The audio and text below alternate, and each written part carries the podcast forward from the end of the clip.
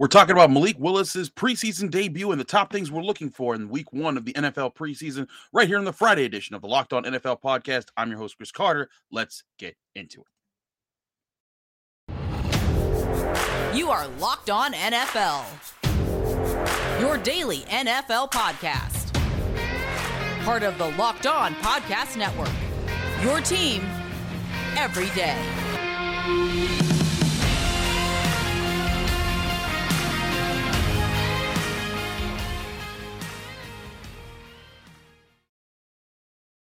And welcome to the Friday edition of the Locked On N F L podcast. I'm your host, Chris Carter. We're missing Q today. He's busy. Uh, you know, training camp keeps us all pretty busy. I get, I'm lucky that uh, because the Steelers don't practice on this Friday, I get a day off, so I don't have to drive all the way out an hour away to Saint Vincent Latrobe in Latrobe, uh, Pennsylvania, which is a, a, a not a fun drive all the time. So I get it with Q. He's busy with Raiders stuff. We're going to let him be busy, but we're still going to break things down for you on the Locked On N F L podcast. Again, I'm Chris Carter. You can find me on Twitter and Instagram at Carter Critiques. You can find this show, Locked On N F L, on Apple, Spotify, Google Podcasts, Odyssey, and YouTube, or wherever you get your podcasts out there, just like you find your favorite team every day on the Locked On Podcast Network. But let's break down what happened with Malik Willis, because there were two games Thursday night or Thursday night that gave us a little bit of, you know, insight. We had, you know, the Giants taking on the Patriots, Bill Belichick play calling. And I was like, ah, I don't care as much about that. I wanted to see Malik Willis because Malik Willis was at one point maybe considered the best quarterback in this draft class, the one with the highest ceiling. Everyone was talking about him. Then he found out in the third round, and everyone's like, oh, man, well, maybe he wasn't all that. But we first got our first glimpse at him. And I, I will say it wasn't the best, but it also wasn't terrible in my eyes, because this was about what I expected from Malik Willis when I watched his tape at Liberty in college. Uh, he finished six of eleven for one hundred seven passing yards, also took five carries for thirty-eight yards and a touchdown.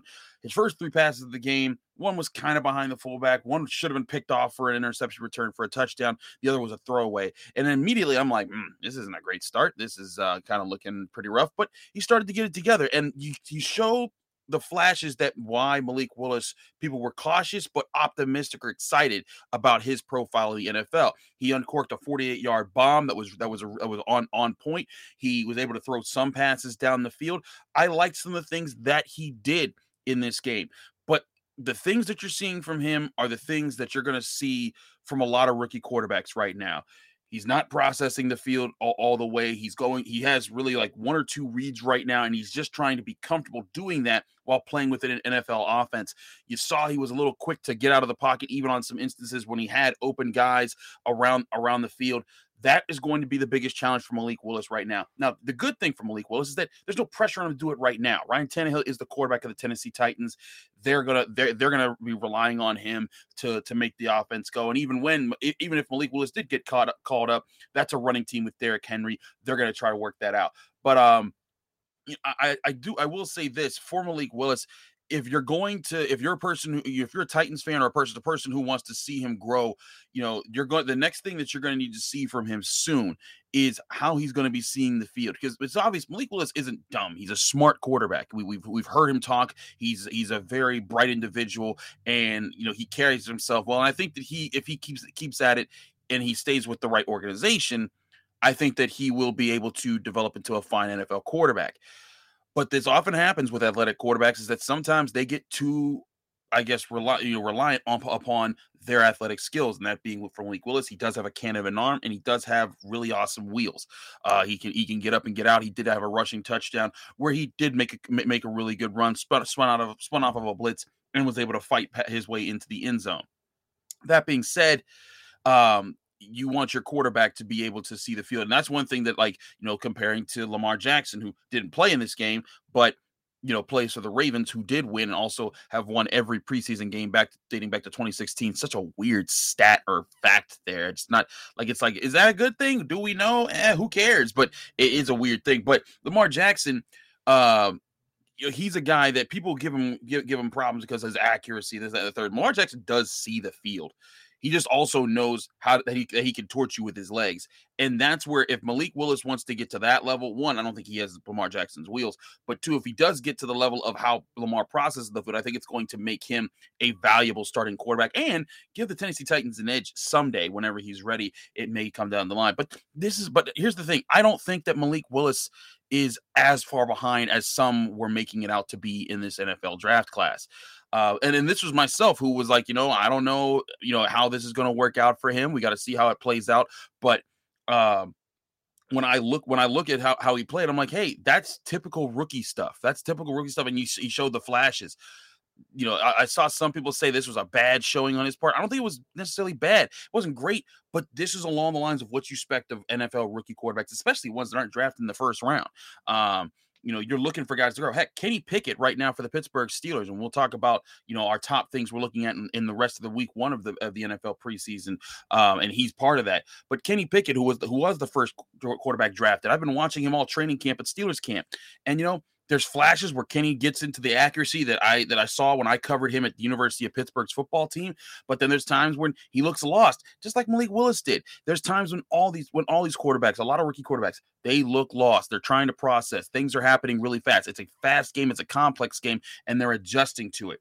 I just think that from what I saw from Malik Willis wasn't all that bad. It was more so like, hey, that's what you expect. And the opportunities that he did get, I think he took a good good advantage of. Now he just has to keep sharpening his skills, and we'll see where he goes from there. But Malik Willis did play on on Thursday. Friday, we've got a good slate of games, about four, or about five games, excuse me, between the, the Falcons and Lions, Browns and Jaguars, Cardinals, Bengals, Jets, Eagles, and Packers, Niners. We're going to go over them and the Saturday games over the next couple segments here because I want to break down some of the key storylines that I think play into each of these games and how and, and how they these t- these teams look early on. We'll talk about that in just a minute here on the Locked On N F L podcast. But first, we got to talk to you guys about bet online dot net. Y'all know about BetOnline. It's the it's the ultimate place to go get your stats and sports information to get you ready for the money that you need to put down when you're betting on sports. Right now, Major League Baseball is in full swing, but now that the N F L preseason is here, you want to make some money off of that? You can.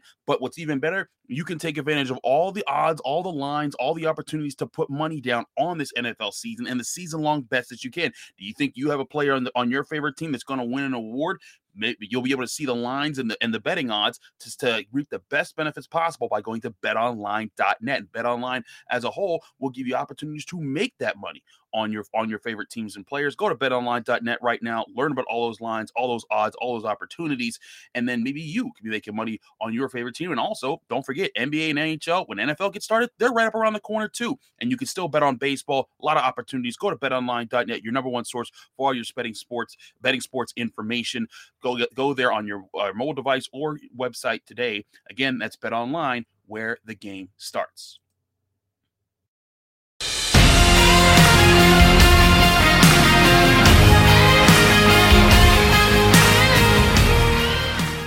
Back here on the Locked On N F L podcast, I'm your host, Chris Carter. Uh, again, Q's out for today, so uh, we we do apologize for that. But uh, we will get to some of these other these other storylines here. Now, for the Friday games, I, I think the game that everyone's going to be paying the most attention to is obviously Browns and Jaguars, and for obvious reasons. Deshaun Watson, the Browns have said they're going to play him. Uh, I'm very in- int- intrigued to see how that plays out. We know the N F L is appealing the the six-game suspension suggestion by Judge Sue Robinson. Um, you know, this could be a situation where, you know, if the N F L, if they, if they, you know, there's reports that they wanted to suspend him for an entire year. If they do that after this game, this might be the only time we get to see Deshaun Watson in a Browns jersey. So that's something serious to consider. Like, hey, like, you know, this is a glimpse here. But then there's also the case, like, you know, the Browns, they've been defiant this whole time. They, they, they, they, they've, they've backed Deshaun Watson the entire time. They've said he's innocent. They've also said he's remorseful. He says he's innocent. Um, there's been a lot of different things that have gone on with that situation. And however you feel about Deshaun Watson, I'm, I'm a person, I think he should be suspended for much longer than he is. But however you feel about it, this is a major story. And we're going to get to see the first glimpse of what happens here. If Deshaun Watson lights it up, and, you know, the ratings go through the roof for that game, you know, the the N F L, they're about their money. And I, I've said I've said a million times. We said it just, just last week. We said it like several times this offseason with me and Q. The N F L is not going to be about doing necessarily what's right. They're going to do do what gets the, what's the most beneficial financially for them. And it could be a thing where if this becomes a highly watched preseason game, I'd be intrigued to see how that how that plays out for the N F L, where they think, like, man, when Deshaun Watson does play, it does bring in, bring in the money because everyone wants to see this. But again, the publicity that comes with it, I guarantee you there's going to be a million questions after that game Friday night about, oh, Deshaun, you know, this, that, and the third. And there's going to be prop. There's going to be, you know, the next thing that's going to be said about on the, you know, Get Up and all the morning shows across all the networks. They're going to be talking about Deshaun Watson just like we're talking about right now. So I think that's going to be huge. But on the other side, Trevor Lawrence, you know, he was the first overall pick last year. He was supposed to be the guy that's going to save the Jaguars franchise. They're in the middle of this reboot right now.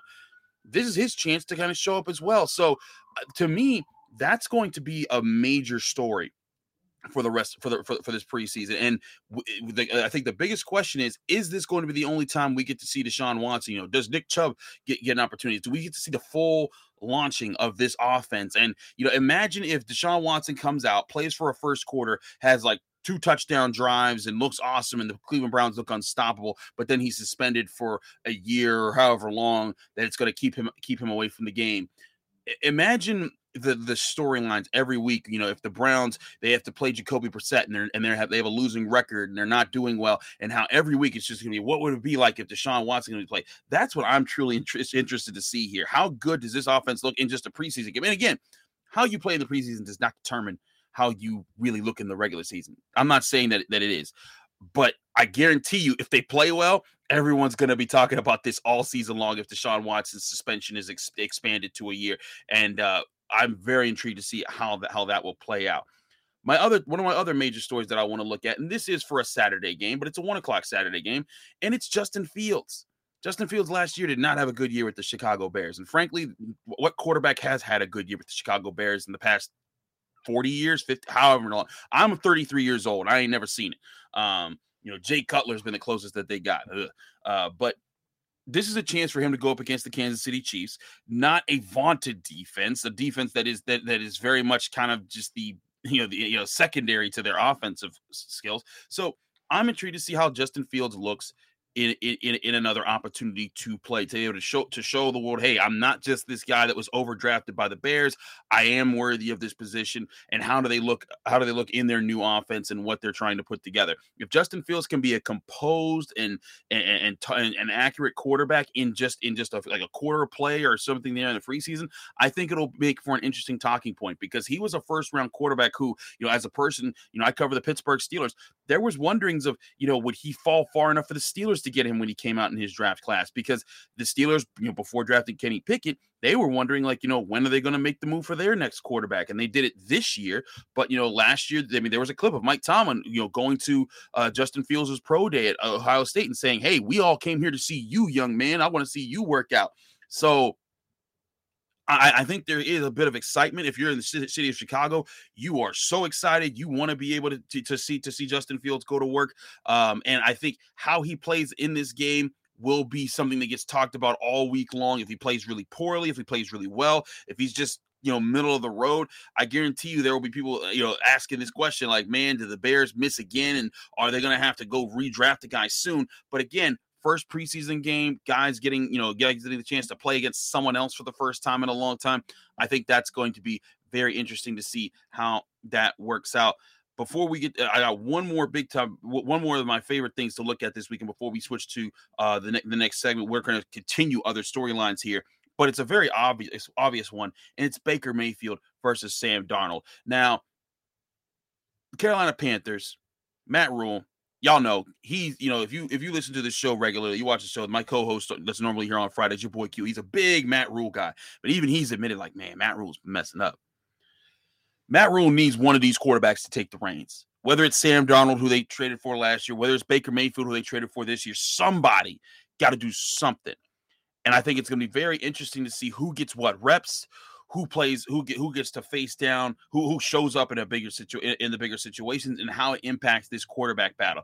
I've had my money on Baker Mayfield to win this quarterback battle, but if y'all know me, y'all know I'm not the biggest Baker Mayfield guy. I'm just also really not a big Sam Darnold guy. I, I think that they're in a rough spot here, but this how this plays out in the in the first preseason game. They get two more of these because remember, this the preseason is now three games, not four games in a year.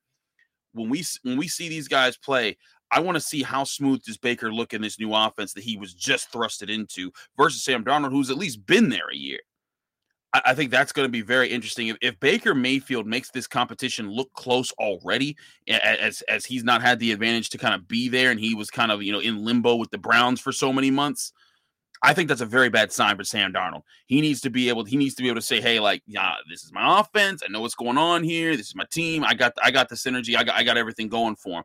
But uh, it's, so if he, if he's like clearly the better quarterback than Baker Mayfield, it doesn't mean that he's won the competition in this first game. It just means, hey, he has that advantage of knowing the offense. But if Baker's making it like really, really close, like if you're looking at each other and say, I don't know, they're in between it. To me, that's a very bad sign for Sam Darnold in this in this quarterback race, and that in about a few more weeks of training camp and preseason games, Baker Mayfield might just pass him up, and we'll see who him become the starter there. And who knows where the Carolina Panthers will be, uh, and maybe Baker Mayfield will definitively be the starter for week one when they take on the Cleveland Browns. We'll talk about other matchups that we want to see or other things we want to see in week one of the N F L preseason. I'm Chris Carter. Stick with us here on the Locked On N F L podcast. We'll be right back.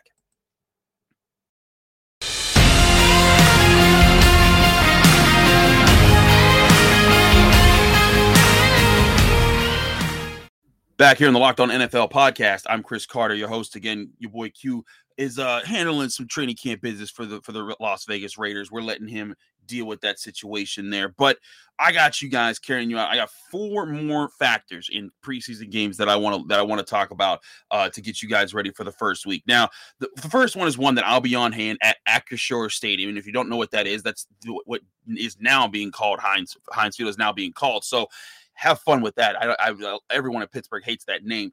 But there is a major story to see, hey, how does Kenny Pickett look versus Mitch Trubisky? I'll give you the insight that from, from Steelers training camp right now. Kenny Pickett has flashes of, hey, there's that accurate quarterback who sees the really the field really well, who throws on the run really well. He's here, but then there's some days he's really bad. Every, every, every one of the Steelers quarterback has looked average so far. There's been days where Mitch Trubisky has looked very above average.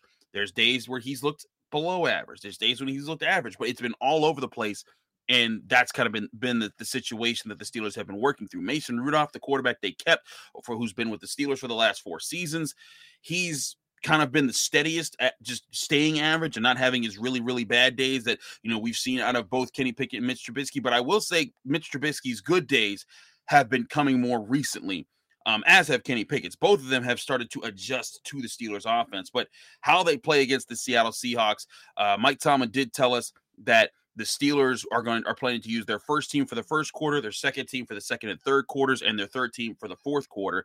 Um, originally, it was Mitch Trubisky with the one team, with the first team, Mason Rudolph with the second team, Kenny Pickett with the third. But the past week, Kenny Pickett's been running the second team primarily. I'm very interested to see, does he get to run much of the second team, or is that going to be purely Mason Rudolph, and how all, all you know, both of these guys look? Mason Rudolph is not the plan. He's kind of the he's kind of the, the the quarterback that they're just holding on to. Where, hey, if Mitch gets hurt or has a bad day, and Kenny's have hurt or have a bad day, we know we at least have you, who's been in this offense for the past four years, so you can figure that out. That's going to be interesting in my mind to see how that plays out, though. But but. Let's look at one of the other teams that I think everyone is, you know, kind of interested to see how it plays out in this battle of Florida. You got the Dolphins playing the Tampa Bay Buccaneers. And the Dolphins, this is our first chance to see, what does this offense look like with Tua, Tyreek, and Waddle? Because that's something that, you know, I've I've said, I've been on the record on this show, I'm not so sure it's going to work out. I don't believe in the Dolphins organization. I think that these guys are all talented, but I don't think they're going to be able to put it together. I think there's going to be too much dis- discord, and I think there's going to be a lot of issues that come their way. But this still has the potential to be a really explosive offense. And that Tampa Bay Buccaneers roster, I mean, they're two years removed from a Super Bowl. So I do think they have the talent, and this is going to be really interesting. Now, we always have to see who plays in these games. Admittedly, I'm not up in these guys, everyone's training camp. I'm busy at Steelers training camp and doing other things here in Pittsburgh. So I don't get to see, you know, how everything's going everywhere. But Tampa Bay's still a talented roster, and I want to see how the Dolphins work with this new offense. How much time do you get to see those top guys, you know, playing in, playing in this preseason game? Can the can Tua Tagovailoa get the ball down the field? Can he u- maximize these guys' speed? Because if he can do that, if he can get if he can get zip the ball down the field, give the Dolphins offense a chance to stretch defense, stretch the defense out with their with the speed that they have at the wide receiver position, I think that does open up the offense, and it also opens up the A F C East, because right now you got the New England Patriots, who you know, no one, I'm not too sure about. You still got the Buffalo Bills, who in my in my mind are a Super Bowl, you know, contest, serious Super Bowl contender, maybe even favorite this year.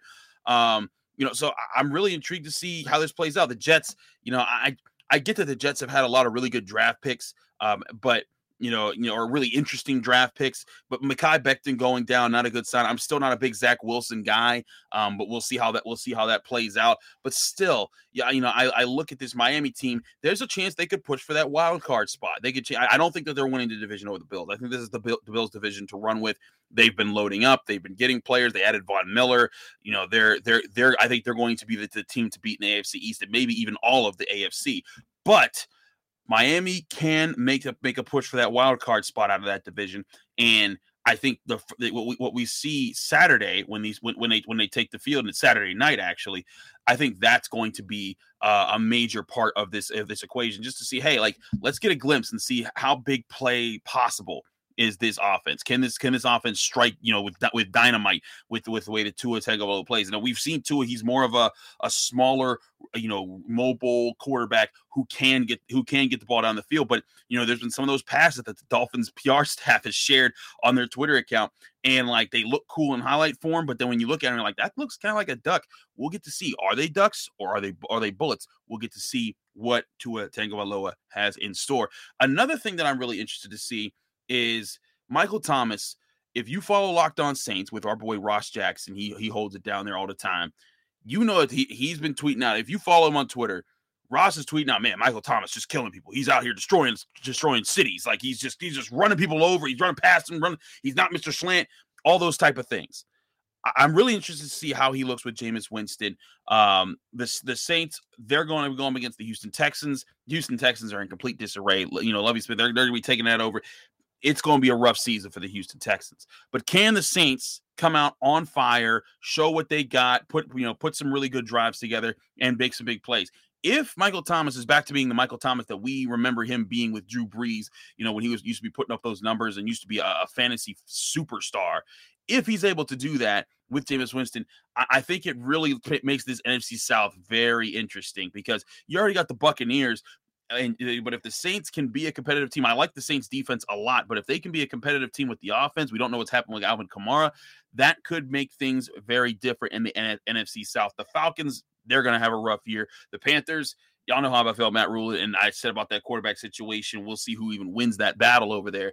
But the, you know, there's a, there's an interesting chance for the Saints here to make a move, but I think a lot of it depends on what do we see from this connection between Winston and Thomas in the in the big moments. My last thing I want to look at here, and, and there's other games that we could get to, but I, I think one of the biggest things that you want to see right now is Russell Wilson with this Denver Broncos. And we talked about all the divisions that look the most interesting. The A F C West is, of course, that top division this year that everyone's the most excited to see. You you already know you got Patrick Mahomes and the Chiefs. You already know you got Justin Herbert and the Chargers, that and they they've continued to load up. You're excited to see the Raiders play again this year after a rough season last year where they lost two of their most recent first round draft picks to off-field issues that they caused themselves, and you lost your head coach. They still found a way to make the playoffs. They went and got Devontae Adams. You're excited to see all that, and I guess that is a big point, because Devontae Adams, you know, is going to be going up against Minnesota with with with them after their Hall of Fame game. So that's another thing to be interested in. But I'm more interested in how Russell Wilson looks with Cortland Sutton and the, and the, and the offense that they've got there with, with Jerry Jeudy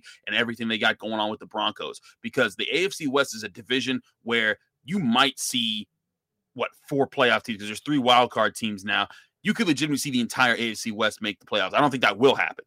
But the Broncos are that team that I think that everyone looks at and says, okay, you're fourth in the pecking order right now, because we're just not sure how you're going to look. And the Broncos just haven't been that guy since, you know, haven't been that team, you know, since they won their super, since their Super Bowl, last Super Bowl run. So um, there's concern there, but Russell Wilson, he was the, their hope to fix that problem. And I want to see how Russell Wilson plays in a non-Pete Carroll environment. Can he make it work with the weapons that they have? I really like some of the guys that they have on their on their offense. They have Justin Simmons and a talented defense. Uh, they have they have, they, they, they have Patrick Surtain. They have a guy, guys that I'm really intrigued to see how this this roster comes together. If you follow Cody Rourke and Locked On Broncos, he's he's letting you know, hey, like this this roster's talented. They're not going to be no suckers.